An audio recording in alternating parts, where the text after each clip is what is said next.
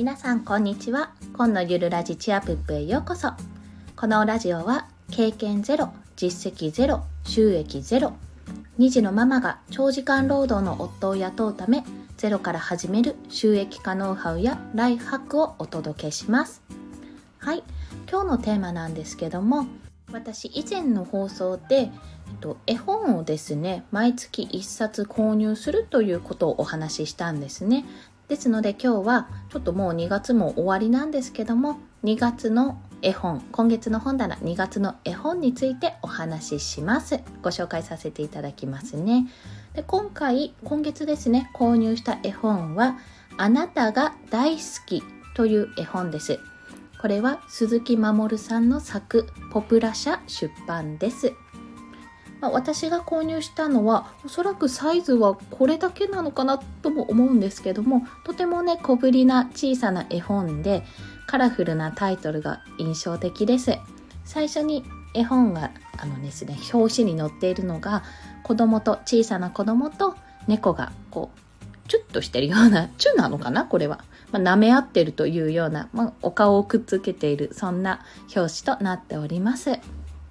そして開いてみるとですねこちらその小さな子供とあと動物との絵がね一枚一枚1ページ1ページ載っておりまして、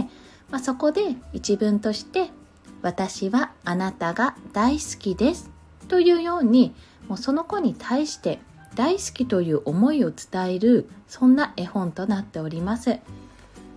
少しあの読ませていただくと「世界で一番あなたが大事」という言葉もね載っております。あとそうですねどれがいいかな。あとこちら。いつでもあなたを守ってあげるというところですね。もうぜひですねこれお子さんに聞かせたいと思って私自身子供に伝えたいと思っている言葉だったのでこの本を選びました。でもう一つですね選んだ理由としてま先ほども言った通り自分の子供に伝えたい言葉がたくさん載っている絵本だからというのはもちろんあるんですけどもこれですねなかなかいやどうなんだろう。皆さんはどうかわからないんですけどもなかなかですね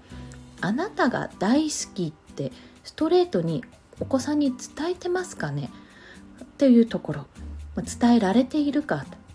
私ですね大好きというのも伝えるんですけども日頃ですね可愛い可愛いという言葉に乗せて、まあ、そこに大好きという意味もね上乗せして伝えているんですね。まあそれは本当にもう子供が可愛すぎてもう何て言うか行動として表現するとおそらくちょっとドン引きされてしまうかもしれないんですが、まあ、いわゆる頬ずりだったりとか、まあ、頬ずりで済めばいいんですけどもまあ、あのほっぺにねちょっと唇を寄せるようなことをね、まあ、ほっぺにチューですねをしてしまったり、まあ、あまり良くないかなと思いつつもチューってしちゃうんですよ。すいません。あの好きなんです子供が本当に。はい。でもそんなことだったりあのギューって抱きしめるとか気持ちですしね柔らかいから。そういうことをしたりねしているんですけども、まあ、自分の愛がですね本当に伝わっているのかなって思うところがあるんですよすごく。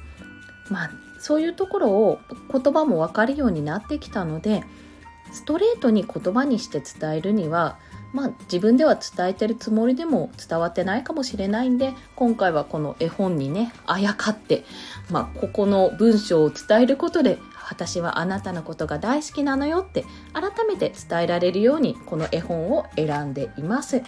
でやっぱりあの見ているとですね、まあ、なんか親目線ですねもう動物たちがその小さなこれ男の子なのかな？女の子なのかわからないんですけども男の子っぽいんですけどね。その小さな子供のことをね本当に親のようにこう守ってあげなきゃっていうような形でいろいろ言葉をね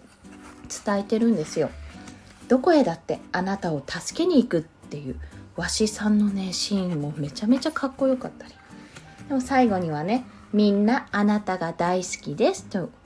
あのたくさんの動物たちがぎゅーってこう抱きしめているシーンがあるんですよ。あ最後じゃなかった。これもう1ページありますよ。すいません。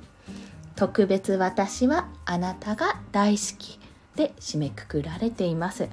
まあ、これは最後はね最後のシーンは最後のシーンでちょっと読んでいただきたいんですがとってもですね読んでいても心があったかくあったかくですねなりますしあすごくその子供に伝えたいなって思う一冊になっていると思います。ただ最後にこれお子さんに伝えるのはもちろんなんですけども是非ですね皆さんの大切な人にもまあ、なかなか照れくさいかもしれないんですけどももう大好きという言葉伝えられるようになるといいかなって思いまして今回この絵本「あなたが大好き鈴木守作」をお伝えしました。ご紹介しました。